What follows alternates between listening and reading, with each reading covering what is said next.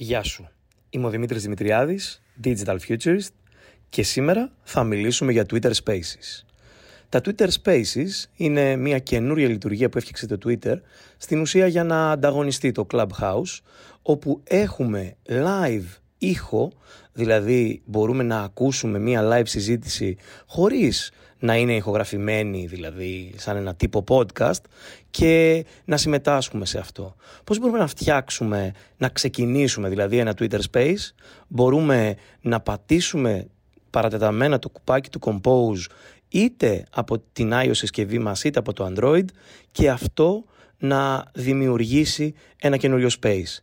Καλούμε λοιπόν τους φίλους μας στο space και ξεκινάμε να μιλάμε με live ήχο. Ε, οι φίλοι μας έχουν από κάτω το κουμπάκι του μικροφόνου και ένα χεράκι και αν σηκώσουν το χεράκι μπορούμε να τους δώσουμε το λόγο και έτσι να κάνουμε μια live συζήτηση. Τα Twitter Spaces ενισχύουν πάρα πολύ αυτό που λέμε FOMO, Fear of Missing Out, γιατί είναι live συζητήσεις που αν δεν είσαι παρόν τη στιγμή που διεξάγονται δεν μπορείς να τις ξαναακούσεις κάπως και έτσι θα πάρουν πάρα πολύ μεγάλη δημοφιλία. Χρησιμοποιήστε τα Twitter Spaces για να κάνετε τις live συζητήσεις της επιχείρησής σας έτσι ώστε να δώσετε αξία. Για περισσότερα νέα και tips μπείτε στην Ogrants.